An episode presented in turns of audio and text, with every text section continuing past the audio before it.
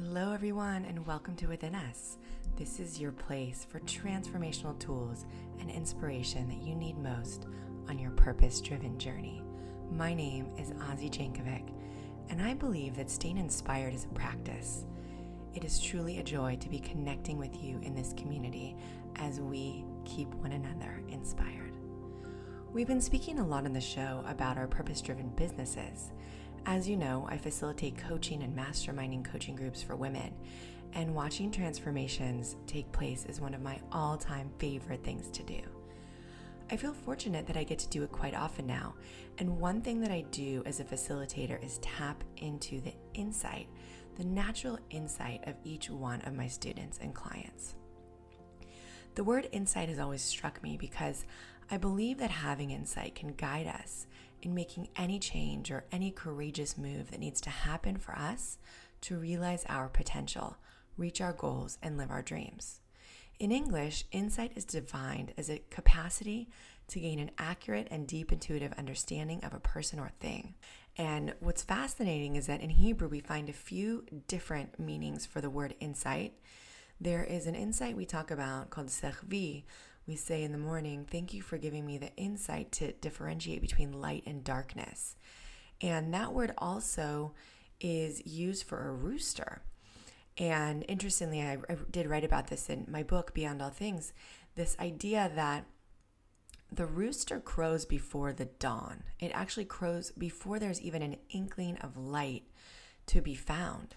And we understand, we learn from modern research, there's been some research done in in Japan in the last several years that these roosters are actually guided by an internal clock, this internal insight that they know that the light is coming even when there's no inkling of light.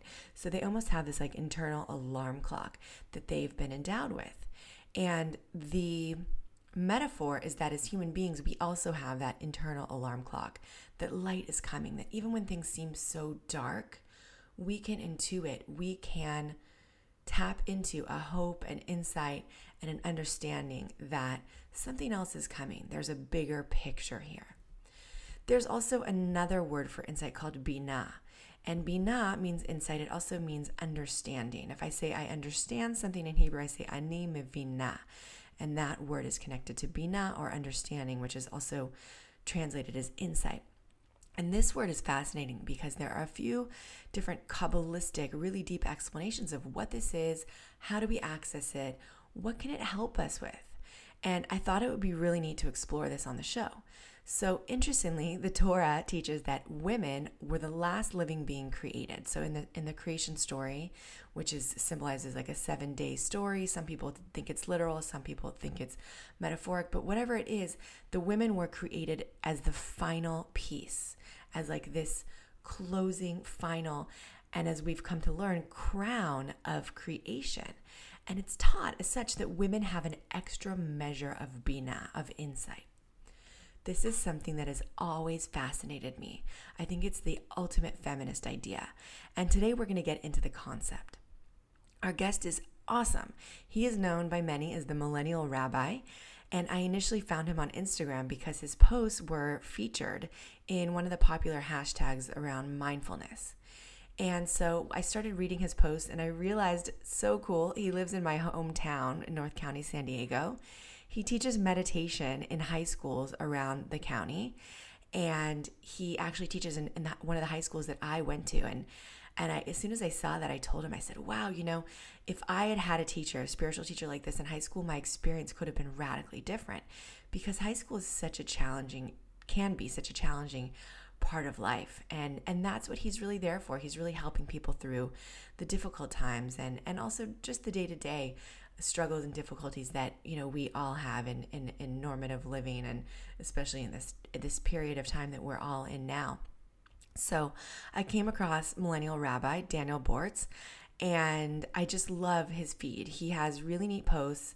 His stories are awesome. Uh, he's really he's always at the top of my feed because I get so excited to read whatever he posts every day. It's always something inspiring, always something uplifting, and I'm not the only one reading his posts. He has tens of thousands of followers and a huge community that he's created for a reason. His teachings are these bite sized, super relatable, entertaining ideas. And I greatly appreciate his love for meditation and his open mindedness and his perspective on the world. He's so accepting. I really think his perspective is is so refreshing and I know that you're going to appreciate him too. So I'm so excited to bring him on. So, anyway, um, Millennial Rabbi is awesome. Follow him on Instagram. That is his name there Millennial Rabbi, two N's, two L's. And before we get into my interview with Millennial Rabbi, I want you to know that there are some exciting things happening in my world right now. First of all, I got a dog. I don't know if I've shared this with you yet. I've been posting some pictures of him online. He's so cute. A few months ago in April, right when COVID hit, my kids started taking walks in nature. We live in this beautiful nature area. And one of our neighbors has goats. He, he was raising goats and, and baby goats that were born over the beginning of COVID. And they have a dog who kind of helps to herd the goats and guard the goats. And that dog had puppies. So puppies were born. There were nine of them. And one of the dogs, they're these little black Rottweiler collie mixes and one of the dogs has these white paws. And I'm not sure why, but one of the little Israeli kids in the neighborhood named him John Cena after the wrestler John Cena. Now, I know nothing about American wrestling or wrestlers, but I kept hearing the name John Cena because they named this puppy John Cena and they fell in love with it. Of all the dogs, my kids loved this John Cena. So, of course, they were asking me for the dog, incessantly asking, and I finally caved in. So I am now the mother of four children and a dog. And I was really fighting it. I was really against it. I didn't want the mess, I didn't want the responsibility. But I have to tell you that I'm starting to love this animal. He is so sweet. He just wants to be around us and he just wants attention. It is the sweetest thing ever. So I will keep posting pictures of him on Facebook and on Instagram. And um, if you have a dog, I'd love to hear from you how your experience is with your dog and and what you love about your dog and also how you keep your dog entertained. I know this dog wants to just like eat all of our shoes. So any tips you have for me, I'd love to hear. And on a second and final note, my applications for the new masterminds are open.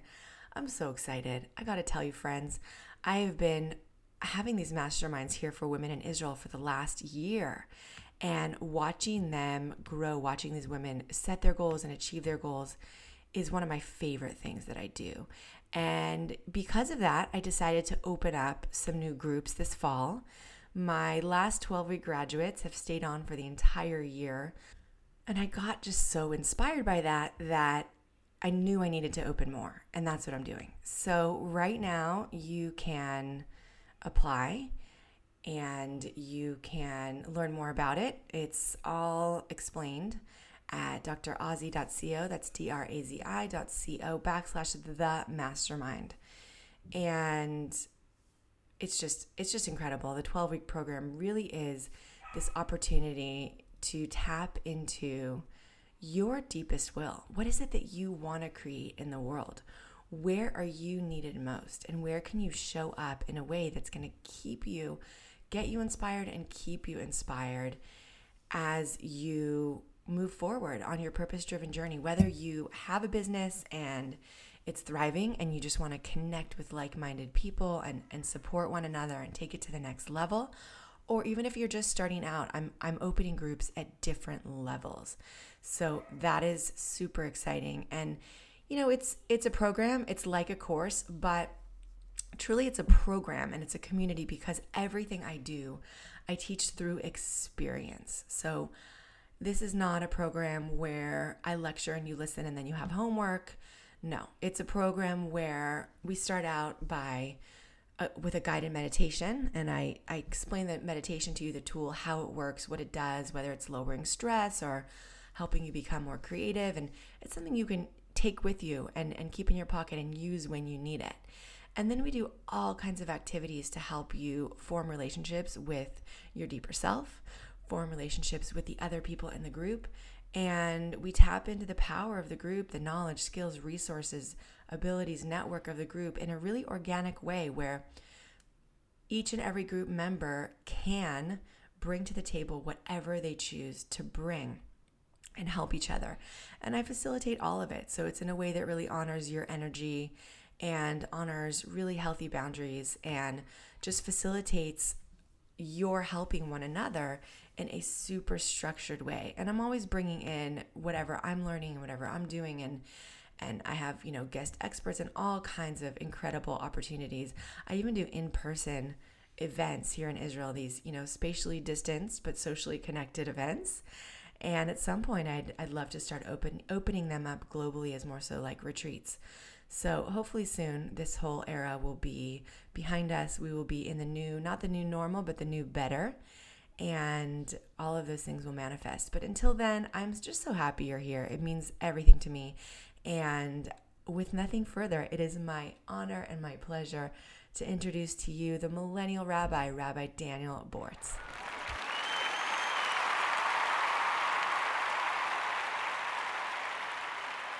I am so excited to be here with the millennial rabbi, Rabbi Daniel Bortz, and he's like a fictional character in my life in so many ways because every time I open Instagram, I get so excited for a dose of real, authentic spirituality.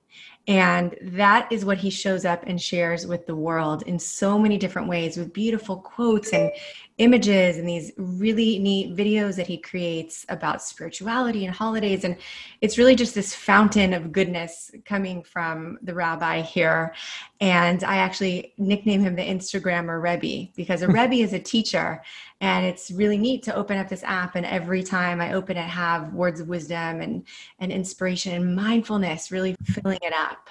So it's just an honor and a pleasure to have you here. Thank you so much for having me on. I'm, I'm, you know, with the quarantine, we all Jews around the world like miss Israel and we miss Jerusalem, and but during the quarantine, it makes it even more powerful because of the fact that we can't actually. It's very difficult to even know that you can go if you want. So it's cool to connect to Israel virtually, and I'm a big fan of your online content as well. It's always insightful. It's always on the ball. It merges what I love the most, which is taking Torah and divine wisdom and and and very practical life advice and really how do we merge everything that we learn with the experiences we're going through. And it's just very real life very good insights. So i appreciate your page as well. And it's a pleasure to uh, chat with you on this great subject. Thank you. It's a pleasure to connect. So i'd love to hear a little bit about your story and how you became so passionate about this fusion of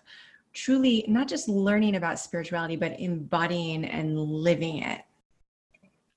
I grew up in Southern California and I um, had a really cool parents in that they they didn't grow up religious. One South African, one's French Algerian. Met on a blind date in Tel Aviv, Israel. And I was born in South Africa, came to Southern California when I was young. So I kind of like an eclectic mix. When we were growing up and they were getting more involved in Judaism and we started keeping Shabbat, it was like my dad's motto was to have the best of both worlds. He wanted us to be able to go on cool vacations and sports games and play everything and, and also find the, the beauty in, in Judaism and Torah. So that was kind of the the foundation that I had, even subconsciously, because when I got post bar mitzvah as many teenagers do and moved away from religiosity and went to public school and all that when i later came back to it i think i always had embedded in my family and personality and everything there doesn't have to be any division. There's no you don't have to have any box on you whatsoever and there and you don't have to limit yourself in any way.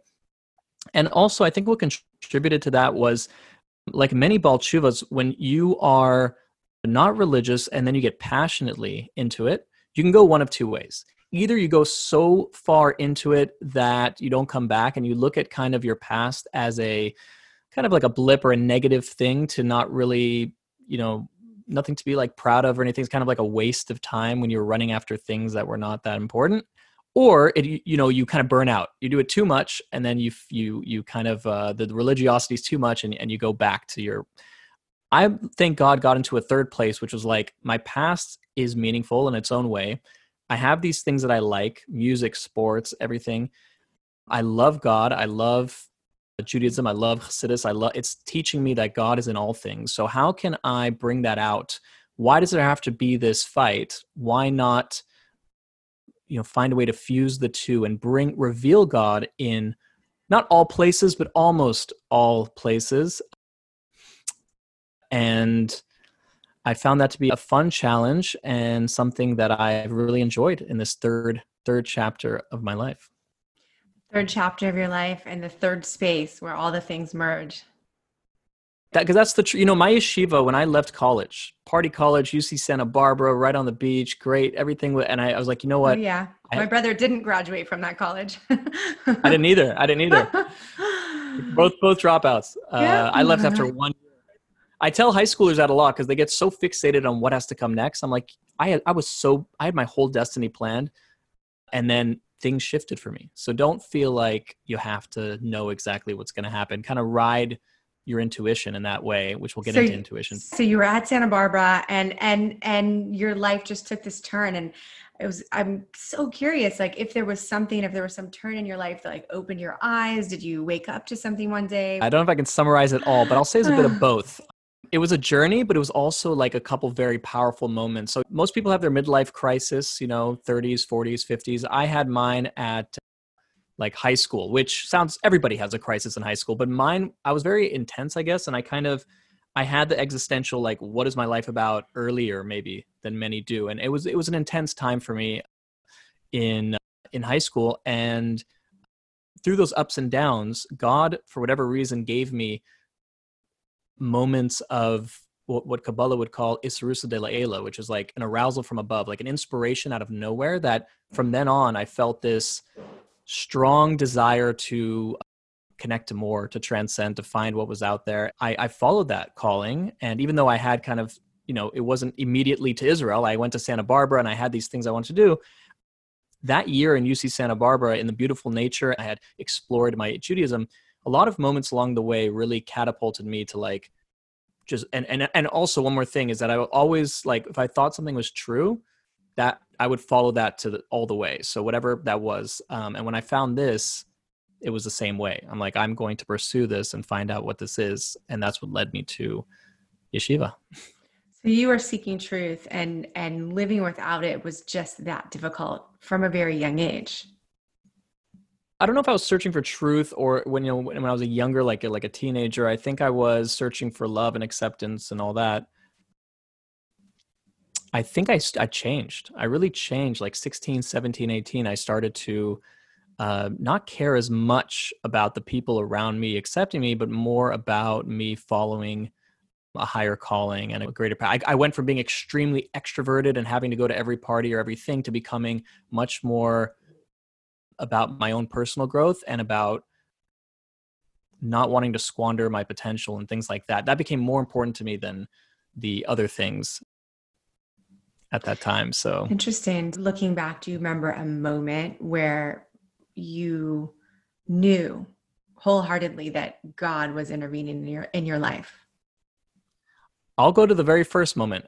When I was, I'd I got in a lot of trouble freshman year of high school, and in this uh, second year of high school, every Shabbat I would dutifully go with my dad to to local synagogue to pray Friday nights, and I don't think I felt anything special. Uh, you do it. You do it as a family thing. It's nice. I had switched to to another school and I was starting to get my life in the right direction and maybe that helped. But the point is when I was standing with my dad that Friday night, I had an experience. I, I felt something really strong pulling me. I remember when I came home excitedly, I like told my mom about it. She's a very spiritual lady. And she said, Yeah, that was God. You know, I distinctly remember that a connection to God. And, and ever since then, and, and I've learned a lot of the mystical teachings like Ibor Haneshama, the idea that another neshama can come and connect with your, another soul can come and elevate you because you need it. It wow. could be that God just did it as a kind thing. But ever since then, I've been on fire for, for connecting. And, and it's obviously taken different wow. directions along the way. So beautiful. So here you are now, several years later, and you are really getting into those places and those spaces where the teens are going through those types of teenage issues, struggling for acceptance and meaning and purpose and all these things, and you really are providing it to them in in so many different ways. I've seen you teaching meditation at the high school that I attended, and uh, it's just I can't Can you remind me which school which, which school that was? La Costa Canyon, go Mavericks. Of all the schools I go to, and San Diego's already pretty like this is not Brooklyn or Jerusalem. La Costa, like we created it almost like a novelty. Like it would be cool to make one in a place where there's not many Jewish students and like there's just a few Jewish kids. So like that's cool. That's a crazy. The de- it's like the desert. They had unfortunately the students told me they had some anti-Semitic uh, graffiti at their school last year, and it's, it's not the most. Yeah, it's not the I most grew- oh, Jewish. school. absolutely. I grew up with anti-Semitism. I used to hear they'd call me like a Hebrew, and I, I smacked someone in eighth grade. I don't know if I'm sharing this on my show, but I, I smacked someone in eighth grade. Didn't get in trouble because he was he was like hurling anti-Semitic remarks at me. So That- that w- you that- that- not a peaceful climate. That's uh, standing up for your people. I also never got angry except unless people attacked my family or Judaism. I always had this thing with with Jewish stuff that I was like very it would get me. Right, right, exactly. So you're in, going into these schools, you're teaching meditation. Tell us everything. Totally. In 2011, when I became a rabbi and I came, I wanted to come back to my city, San Diego. The Lubavitcher Rebbe talked about the need to fix where you are. So I, I wanted to go to my hometown and I I started working with teenagers at first. I created a nonprofit organization, J-Teen, and I did it because that was my most lost time. So I felt like Hmm. I should come back around and help that age. And that age, when you when I started it when I was 20, you know, 23 or 24, it was when you're that age, you don't connect to your parents or teachers or adults because they're too out of touch. And your own friend group, you're not going to open up, especially guys, but you're not going to open up and say what Mhm. you're going through. I didn't. When I was in high school, I would never tell anybody what I was going through.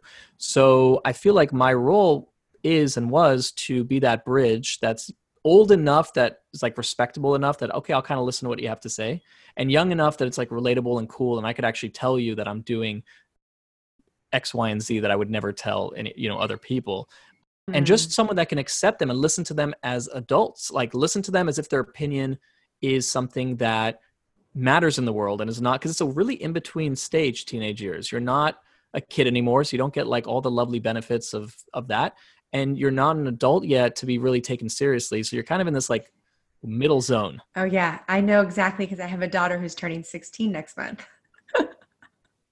Oh, you And really know. Exactly. the There is there is really a piece of these teens that's so serious, and for you to come in to that environment and take them seriously is what a gift. What a gift. we we talk like i would talk to someone my age. We talk like adults. So you're mentioning meditation. I started getting into a few years ago how can i bring ex- what i call experiential judaism to the fold which is uh, a long topic in and of itself but i created an organization for adults called soul x soul experience and i really i wanted people to be able to feel like what i felt that time when i was 16 like how do i help people access a truly meaningful a spiritual connection to their soul and and to something higher and i was like this could apply to teenagers too like I, I for fun i brought some of my instruments i have these like meditative instruments like like crystal sound bowls and things like oh, you that have that I started crystal getting- bowls? Wow. So you bring your crystal bowls in? LCC. I have a beautiful video I can send you. Or go to I go to La Costa Canyon. I bring my my two bowls and I sit with them. And by the way, I would say at, at least fifty percent of our attendees to our Jewish club are not Jewish. They're just coming to learn. And I'll and I realize, by the way that um, getting teenagers like the old days to come to Sunday school is probably not going to happen. So you have to meet them where they're at in outreach. And meeting someone where they're at can mean their phones, making vi- inspirational videos like you know we try to do inspirational content because that's where their intent i think they have a statistic that like not up to nine hours a day some youth spend on their phones sounds crazy but That's pretty uh, solid. but you're like that's that's under the, the amount i expect that's that's a decent amount of time. Yeah. So you're making this content. you're meeting them where they are. You're and- and no- bringing. Meeting them where they're at can mean on the phone but it can also mean physically because they're not going to come to the synagogue on on shabbat anymore. So i go to the schools. That's a big thing of what i do is like free here's free donuts just walk over 10 feet to this classroom. So you know do that they come and when i make the meditation for them i really flow with like what it what what would i have wanted to hear at that age? And i say i talk about stuff like how everyone everyone closes their eyes everyone breathes everyone hears sound but and i talk about in this state all the kids you're seeing at school that seem so put together and so cool and you want to be like them trust me they don't have it put together. They're going through the same things that you're going through if not worse and understand that there's a you that's that's valuable and that's perfect beyond the grades you're going to get and whether that person says yes if you ask them out all the things that we think are the make or break in our life let's like take right now value who you are that's in the long run. All this stuff is short term. You're not going to remember these things five years from now 10 years from now what grade you got on this test. So and at the very least they really calm down for a moment because they're always on. I, I, I, want you to know that that track, what you just said, I sat and listened as though I was sitting in in high school listening, and that would have been exactly what would have helped me through such a hard time. Wow. It's it's it's like therapy for my my younger self, for all of our younger selves, because that is the time where you look around and I think many of adults can fall victim to this too, looking around thinking, oh, they're succeeding. They're they're doing a great job over there. I'm missing the boat. And it's so easy to feel that way. That mom's got it all put together. Look at her kids dressed so well. They're not screaming. You don't see what's going on at home, you know? Exactly. I, I, was at I, I, was at Torrey Pines uh, High School, which is not far from La Costa Canyon. I was talking to the to the uh, lady at the desk, and we were talking about social media. And she said her and her husband saw one of her friends on Instagram or Facebook on a vacation on the beach with her fam- with her with her husband, and she's like, she told her husband like that looks amazing, like she's living the best life. And he's like, you don't know what's go- really going on in her life and like two weeks later she got divorced. So like she was saying she learned from that social media is not you're right. we, we never know. And and it's so powerful that you're coming in to the high schools for these teens who are in the thick of that time of their lives. I would imagine you're seeing transformation happen for these young people as they're learning with you. I would say that age group is very much I, I, liken it to planting a seed and watering it that you you hope what you're putting in will reap benefits over time when they're older but in the moment and in the moment, but you won't see it in the moment. They very stoic. They're not going to tell you you changed my life like an adult might tell they you. might not have the words. You can tell though in the moment that it affected them and I'll get nice messages for sure that like like that was amazing, you know, stuff like you that. You see that do you see that this is powerful when they hear your message, oh, yeah. when they internalize it. I'm very impressed by the teenagers I work with. Like there's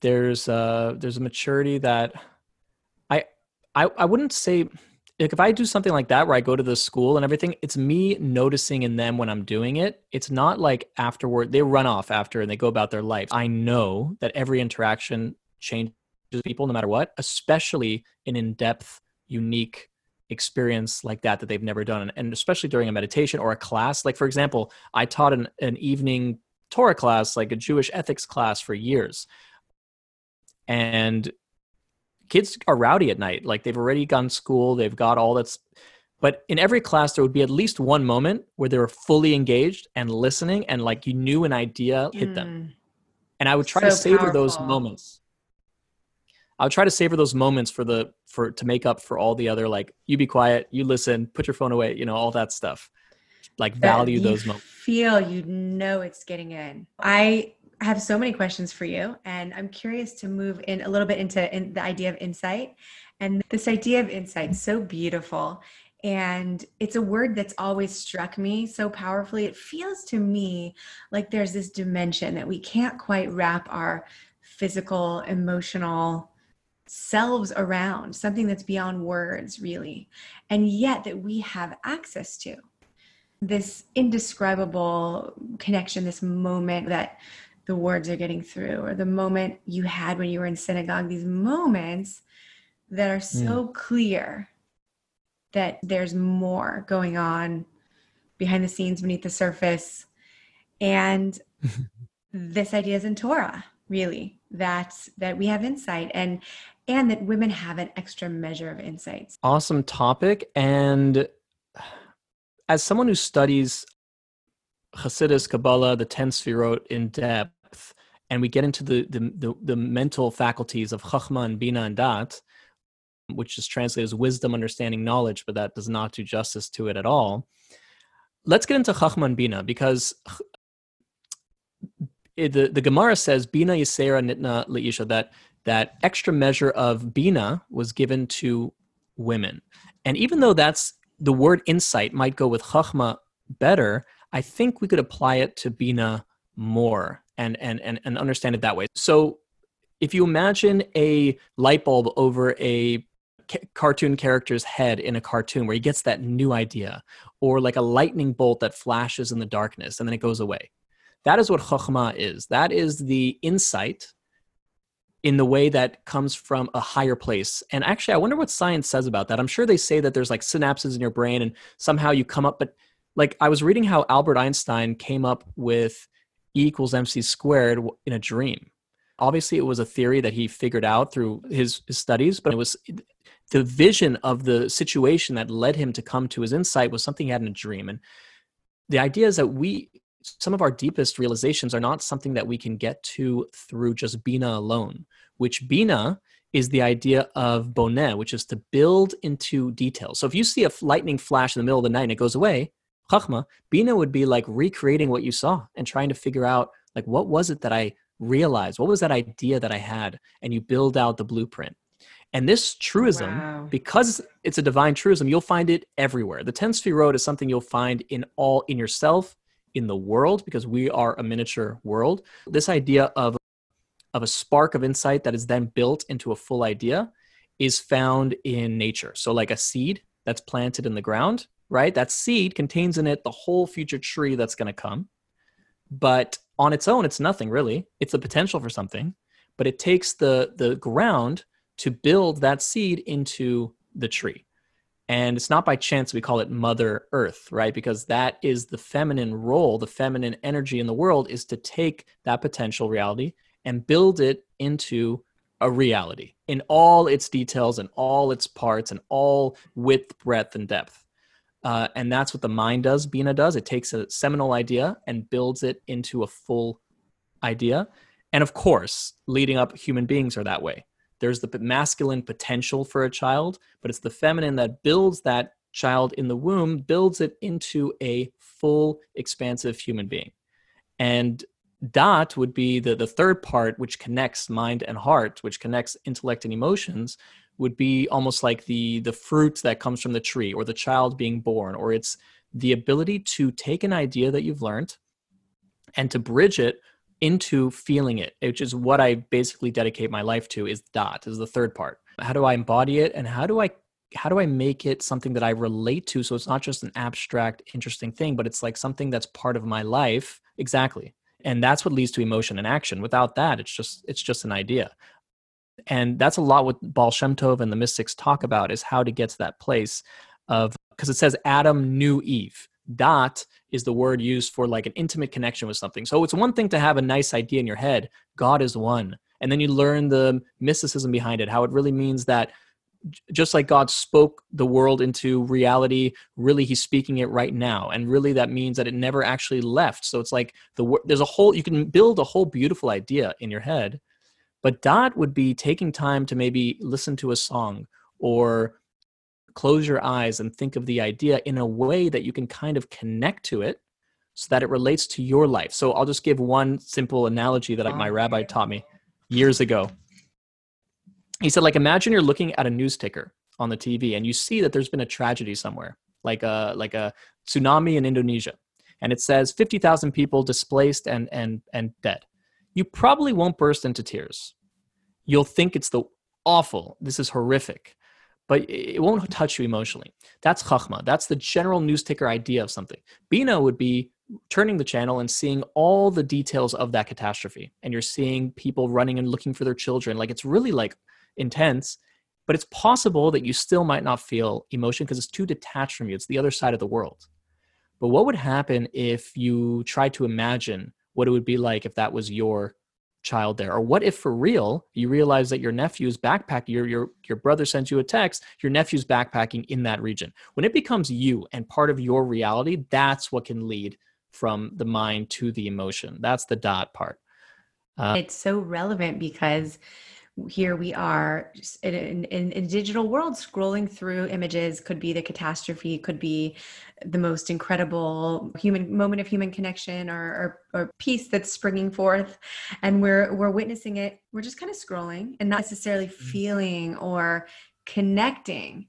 You're saying that there are things that you do in your programs and, and in your life to help people connect to whatever it is out there that they're working on embodying and living and internalizing. Yeah and to take these beautiful ideas that that torah teaches and that we you know how divine you are at your core and, and everything and really feel it and not just know it which is not getting the full benefits of of that knowledge. So i i know what works for me and i know everyone's different but like like music helps me. There's certain things that help me move from that state of just bina which is details details and, and understanding and and really like and also going to a place of of the Da'at of really which is kind of beyond it's be it's it's allowing you to go past the mind. The mind's great. The mind's very nice. Uh, the analytical mind has its t- uses for sure but it can also block you from a higher consciousness. And for me, music and meditation are ways to help myself and others go past that racing mind and those thoughts and just really kind of from a soul level, maybe you could say a Keter level, which is beyond Chachman Bina, to really connect to that that truth almost naturally, easily. You don't need that that fight as much. And you just it, it kind of this is an idea I've been getting into. I think you, we might connect with is I was talking to a friend late last night about this that the the greatest truths are not something you necessarily have to go far to find or are so difficult to get to. It's all here. It's just we have so much static built up that we can't connect to it. We can't hear that that message. Like they say, there's a voice, a bat kol coming every day. God's speaking to us every day, telling us to do teshuva to connect back, and we just don't hear it. But it's hap. There's everything's here. Like if you put your radio in the right frequency, I believe radio. a hundred percent. Absolutely. It makes so much sense to me. And it makes so much sense on a spiritual level and also on a brain science level, in that thoughts are energy. And when we are attending to our thoughts, there isn't room to notice anything else. Mm-hmm. The thoughts can become a veil in front of our eyes, even. They say a child, the way a child sees a flower for the first time. They're, they are that flower and then we the child yeah. grows the child grows and and the thoughts and the fears and insecurities and the the 70,000 thoughts a day. And you can't always see the beauty of the flower because you just can't see it. There's too many memories. There's too many too much virtual reality clouding the vision right? Past and future. So and they can be fully taken by the experience because like I always wonder why we need to sleep so much. Like, why did God make sleep such a part of our reality? We know one of the major benefits of it philosophically is a new slate every day. Like, no matter how bad yesterday was, today's a fresh day. And we believe that God gives your soul back to you every day. It's a, you are a new person every day. And to approach your day that way, that this is fresh, this is new, that flower that I'm looking at didn't have to be there. What is this thing that's in front of me? Looking at things fresh and anew is a great trait to try to develop in, in yourself. It adds a lot of a lot of beauty to the world for sure. So how does one go about? Where would you start with that? looking things fresh i think it's being proactive like you can't just wake up out of i really believe that when we wake up out of bed everyone's different i think we're like heretics like we are all those great things we worked on and like we feel like we embody you can still wake up grumpy and depressed. Like it's not i have a friend of mine in la and he told we were having this conversation and he said he said that one day he was sitting out on his porch in the sun in southern california with a friend. Life was good. He had a job. Everything was fine on the outside and he said he felt kind of down and it hit him for the first time that that is the base state and i believe this. There are some people like my mother for example that are able to keep this like bubbly optimism all the time but for many of us if we're not proactive to like to direct our state we will be kind of on a like an iffy trajectory, kind of just like down. so we need to be proactive to like have an intention. And maybe that's why we pray three times a day or, or even once a day. and and we try to meditate we try to learn torah we try to like remind ourselves throughout the day of what's what truth is and inspire ourselves do things that inspire you because you know you we need that kind of you're not going to just proact um, naturally always be in this like high frequency. I hear that. I hear that. So in terms of what inspires you how do you stay inspired and how do you then share that? I think this is a perfect segue into social media because you really are sharing all kinds of stories and history and beautiful kabbalistic insights and and and your travels. So i'm curious to hear about all of that and and how you started sharing and and how how you got and stay inspired lovely question I I would say one major foundational thing in my life that helps with all of that is kind of what we touched on earlier, which is the learnings that I've done and the realizations I've come to that ev- everything has a bit of divine a divine spark in it. And what I mean by that is before I got spiritually connected to Judaism, a lot of people say religion makes you more closed off to the science, to the world. For me, it was the opposite. In school, I was like, okay, what's going to make me like how can i be involved in politics or how can i be involved in you know economics or how can i be involved in but i wasn't interested in like you know if you told me about learn about the the minerals or learn about space i'd be like that's not relevant to my daily life i don't need that once i connected more spiritually and realized that this is god's world that this is everything has the divine fingerprint on it then all of a sudden everything interests me. Everything. Like there's nothing really in the world that i find to be a boring subject. Like right now i'm getting really into astrophysics and i'm learning about for example just one trippy idea that i'm like playing with now is that if according to torah god spoke reality not with the mouth but the, the what we know of human speech on a deeper level somehow is how god created reality. And what is speech at the core of a human being? Speech is a vibration that goes in your throat and develops sound. It's a vibrational wave. What I find interesting learning about in, in, in cosmology and astrophysics is the most trendy theory right now of the last 20 years, 30 years of how the universe came into being is string theory. And it's the idea that it's waves. It is a vibrational wave is what formed it formed reality as we know it. Beneath the atoms, beneath everything is a vibrational wave. So it makes sense that it, it's speech. And again, this is speech on a universal level when we say God spoke, that's a spiritual level, which is the underpinnings of all of reality. So that will reflect itself in the way the universe acts and in the way human beings act, all the way down to a actual human making sound like this.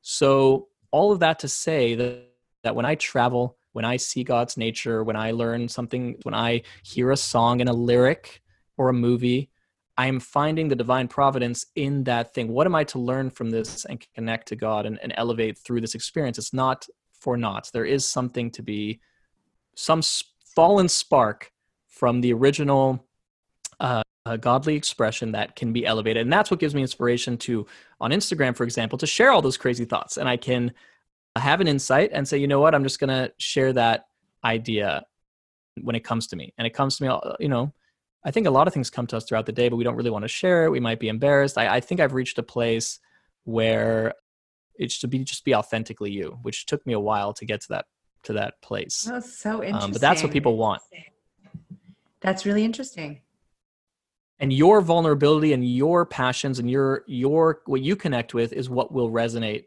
across. That's what people people want that. They don't want this manufactured version of ourselves you know? So, and even if they don't always want it give it. Even if so it was a journey for you in becoming more open more honest sharing your spiritual insights?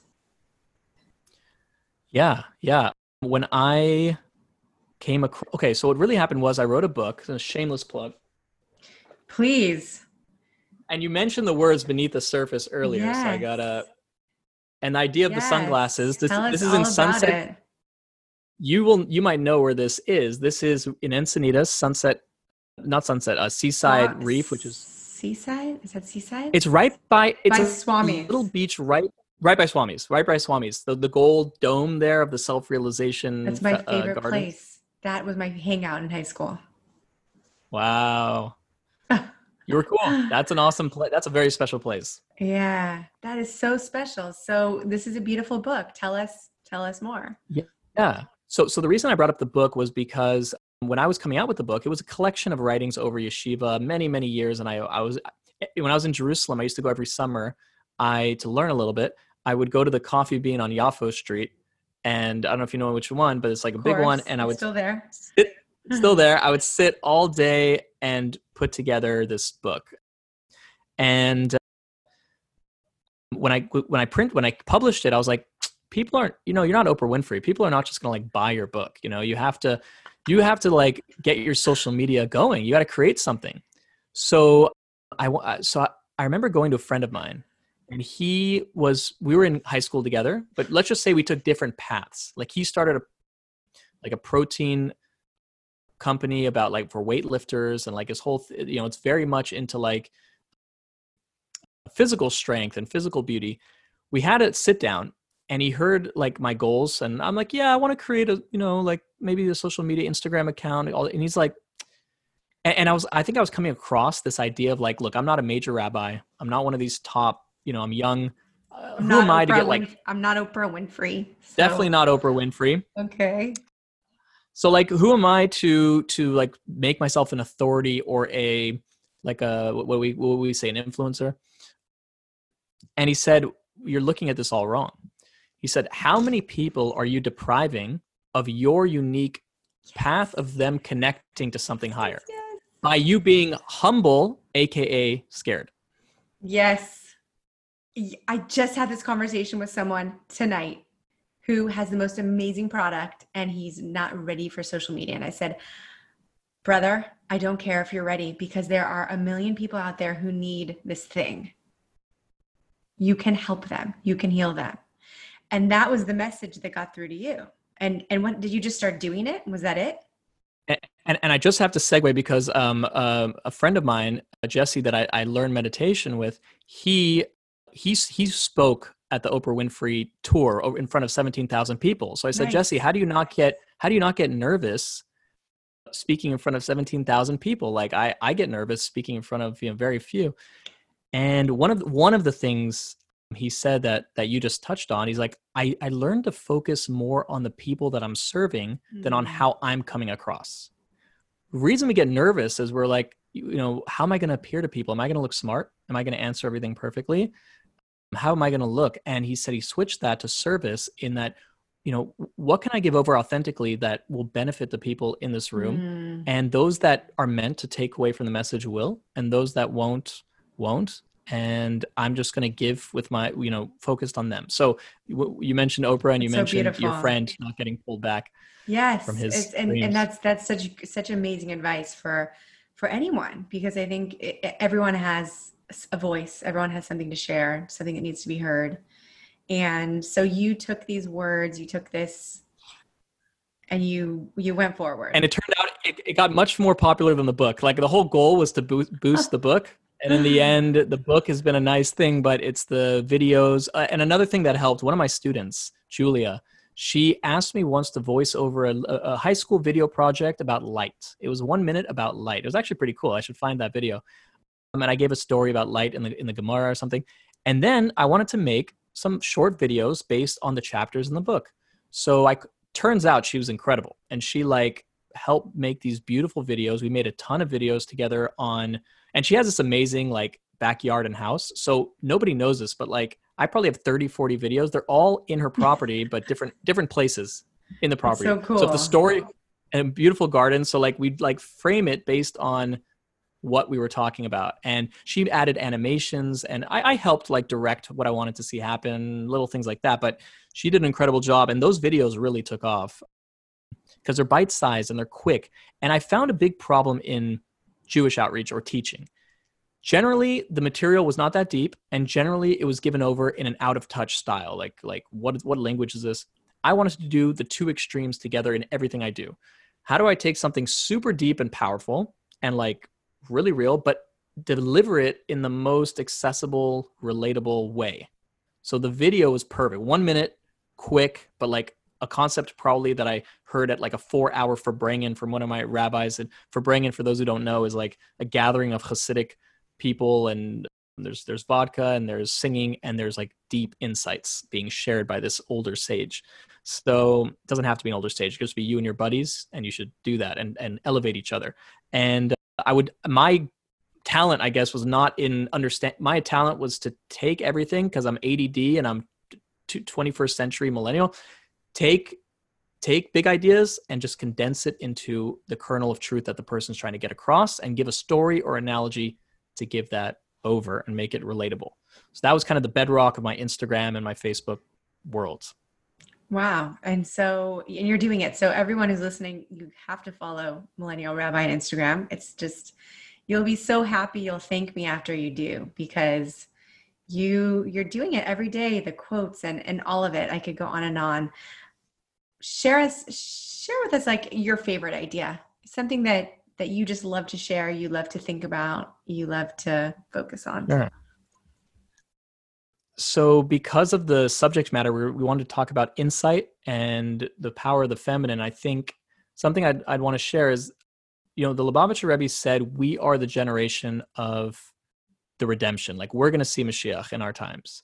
And by the way, connects to what we said earlier that that he said the redemption's already here. We just have to open our eyes, which could mean like the reality is something we have to tune into.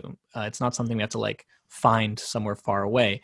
But the, but what's interesting to me is that the arizal the mystic from from from tzfat in the 1500s he said that our that the generation of the jews that left egypt that we keep reading about in the torah they rebelled and how could they do this is the generation that will be reincarnated into the generation that greets mashiach. So if you add one plus one it's very possible that we are reincarnations of that generation that left Egypt, which should make us reading the Torah much more relatable. As Jordan Peterson says, he teaches history as if as if you were the perpetrator. A lot of people like to read history mm. as if they're they would have done. They would have done everything so different. You know, there's a story of uh, I think one of the one of the t- sages in the Gemara. He was said, "Tomorrow we're going to learn about our buddy the king and he was talking about one of the kings of israel who who brought people into idolatry which was you know terrible. So he was speaking dismissively of the king. And that night he had a dream where the king came to him maybe king menashe he came to him in a dream and he said if you lived in my time you would have picked up your robes to run faster after idolatry. You would have been so judging about the past. But what i wanted to get to was that the if we are that reincarnation it says that Nashim Tzidkanios, the reason we were redeemed from Egypt, the reason why we had that redemption was in merit of the women, the righteous women. There's many examples. The women weren't the ones who worshiped the golden calf. The women were the ones who encouraged their husbands to keep having children. The women were the ones who brought their tambourines and instruments to play at the splitting of the sea because they trusted that miracles were going to happen. And that means in our generation, it's a great way to look at no matter what side of the political spectrum someone's on to look at kind of this women's liberation time to look at the me too movement to look at all of these things as some spark some catalyst of this change that's going on right we, we, we read every friday night Eishes Chayil Ateres Baalah, that the woman of valor will be the crown of her husband. What's a crown? A crown is above. It goes beyond the husband, beyond the head of the king. Because throughout history, malchus, the, the feminine uh, divine trait. And we see that obviously reflected in humanity, that women were always kind of stepped on and considered lower throughout history, an opinion not really to listen to so much and um, not taken seriously or voting. It's spiritually too. This element is is in the messianic time going to flip. And by the way, this applies to the Jewish people, which are called God's bride or the you know the the feminine side to God, which is mm. you know we call God a he, even though God's not a he. But there is a little bit of truth in that the way we interact with God is a more masculine energy and we're a more feminine energy. So at least there's that. I don't like using he or she for God, but the Jewish people who have been trotted on and destroyed over history will also reach our fullness in the messianic time. It will be revealed what our potential really was. So all these things are starting to come to fruition now with with Israel, with with the feminine. So I think it's just seizing on this uh, time to really accentuate that. I, like I don't even think it's just women; it's the feminine energy. So like you're noticing men are now talking about mental health more, vulnerability more. Like NBA yes, players last year. It's we're talking about how they have yeah. fantastic. It's yeah. People are showing up in their humanity in such beautiful ways. Yeah. It's really happening, yeah. right? That it, is. I th- I mean, look, there's a lot of negativity, but we have to notice the good stuff that's going on too, and and tap into that for sure. It's such a powerful um, idea. Yeah, yeah, and and and if you notice in the in the sefirot, the the sefira that that Chachma, the masculine one, the one of the new idea, is not as close to the emotions. It's Bina that takes that idea and then builds it and gives birth to the emotions after. So I think that that Bina Yetzera, that extra Bina that we started this talk with, that that insight extra that's given to the to the woman is the idea of that ability of that ability to take take an idea and find out how it can you know it can resonate with your emotions how you bridge that into like it's the woman who's able to see a child or see a situation going on and kind of intuit that there's something more where, where the, mass, the men have a little more trouble noticing in that person that there's something under the surface going on. And we need to develop that ability to to see past what's being shown to us in other people and kind of you know go go go past the surface layer and really bridge the mind and and the heart and feel that. Mm, it's beautiful. It's really connecting on that deeper more emotional human level. Yeah yeah that emotional intelligence that that that i'm trying to think of, of the best word but empathy um, sounds like this real feeling it's like an feelings. emotional emotional intuition kind of thing yeah mm like and, and, and you know if i teach a mystical class you know the men kind of their eyes glaze over a little bit but the, but the women are like they're in they like hear it you know they're like okay it can it resonates a bit more it's fascinating you were sharing with me that most of your students are women yes in my life coaching business and my course that i offer it is more women than men i think men can gain a lot from it and there's you know but those that understand the need to to nurture our emotional state is generally women are more in touch with that. Men are kind of like, okay, what's my ROI? Like, is this going to lead to something practical outside of me, you know? Oh, I hear that. I definitely hear that. So tell us before we wrap up a, a little bit about these programs that you're offering and and how people can connect with you. Thanks. Yeah like you said, Millennial Rabbi on Instagram, two L's and two N's. It's hard to spell. I'm always uh, misspelling on, that word. Two L's and two N's. You know what's funny? There's somebody who had like Rabbi on Instagram, just Rabbi, and I'm like, that would be a lot to take on. I don't know if I want to be just Rabbi. So Millennial Rabbi for now, and um, uh, MillennialRabbi.com or Rabbi or or RabbiBortz.com. It goes to the same place and people can reach out to me. I have, um, you know, I offer stuff online. I also have um, a, what I call the Soul Living course oh, that I offer as well. course? It's it's really always we have a group that meets every week, but the material is something that is already prepared, so someone could join at any time. And I'm also working to put together now a like a, a Kabbalah class, like a four part series that really goes into the intro and understanding the mystical world. So I expect you to join, and that'll be uh, coming up soon. Awesome! That's really really exciting. So the Soul Living course is is there is there a set topic or like who's the ideal sort of participant for that? Yeah, it's it really goes into everything I believe that can help you level up in life, really. It, it goes through understanding our purpose and, and what we're here for. What are like tools we can implement in our lives to uh, really have the the the when, when when you asked me that question earlier about how do we make sure we're inspired or how do we like not feel feel down these are the ways to be proactive the the mindset to have and the i have assignments and things to do in the in the action list i have guided meditations every lesson that we wow. do to really what we said before. Take the idea you just learned and bring it into your life and really connect with it on a Da'at level. So i'm really trying to take it from the most abstract down through your to your heart so you feel it and then what can i do practically to implement this into my life? Uh, and we do one-on-one coaching calls as well as part of the program so everyone comes for a different reason and i try to tailor make it for each person that's that's joining That sounds amazing. We need to collaborate on something yeah. that I think yeah, let's, the ball. You- let's. All right, friends. So, Millennial Rabbi and I started talking about how we can collaborate and it turned into like a whole conversation and I'll keep you updated on that as well. But how awesome is he? He's just such a light and I feel so honored and so grateful that I had the opportunity to speak with him and and share this conversation with you. So, thank you all for being here. I would love to hear from you, and there are really a number of ways that you can reach me. If you're an emailer, you can email me Tell me about your dog. Tell me about your insights. Talk to me about what you're going through right now and what kind of insights that you've had recently, what you're learning, or even what you'd like to have. You can email me anytime. I'm Azi at drazi.co. That's A-Z-I at D-R-A-Z-I.co.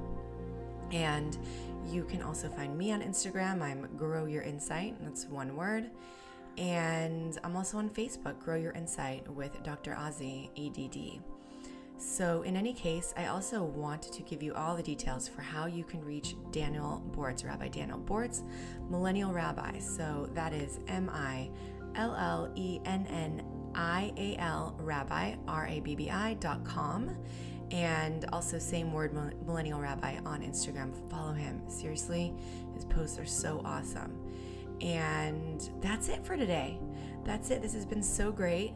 And stay tuned, stay connected, check out the program if you're thinking about setting a goal and really crushing that goal and you need some inspiration, you need some support. You can't go wrong with this program. It is there's so much value. It is so unbelievably full of value. I'm only charging $149 a month for 3 months. It is really such a deal and every single one of my participants who is at the stage where they have a business or they're getting a business up and running has made their money back and then some because they're utilizing the resources of the program. So it's an unbelievable deal. I don't actually know when I'll be able to do this again. So take advantage of it now if you can. Apply at my website, drazi.co backslash the mastermind. And if you hop over to my website and you join my email list, you make sure you enter your email on the main page or at backslash the mastermind, you're going to get invited to some free online events that are coming up. So I'm not going to talk too much about that now because we are already at an hour and your time means everything to me. But hop over there, stay tuned, and I look forward to seeing you next week. Wherever you are in the world, I hope that you are meeting yourself with so much kindness and with insight. Until next time.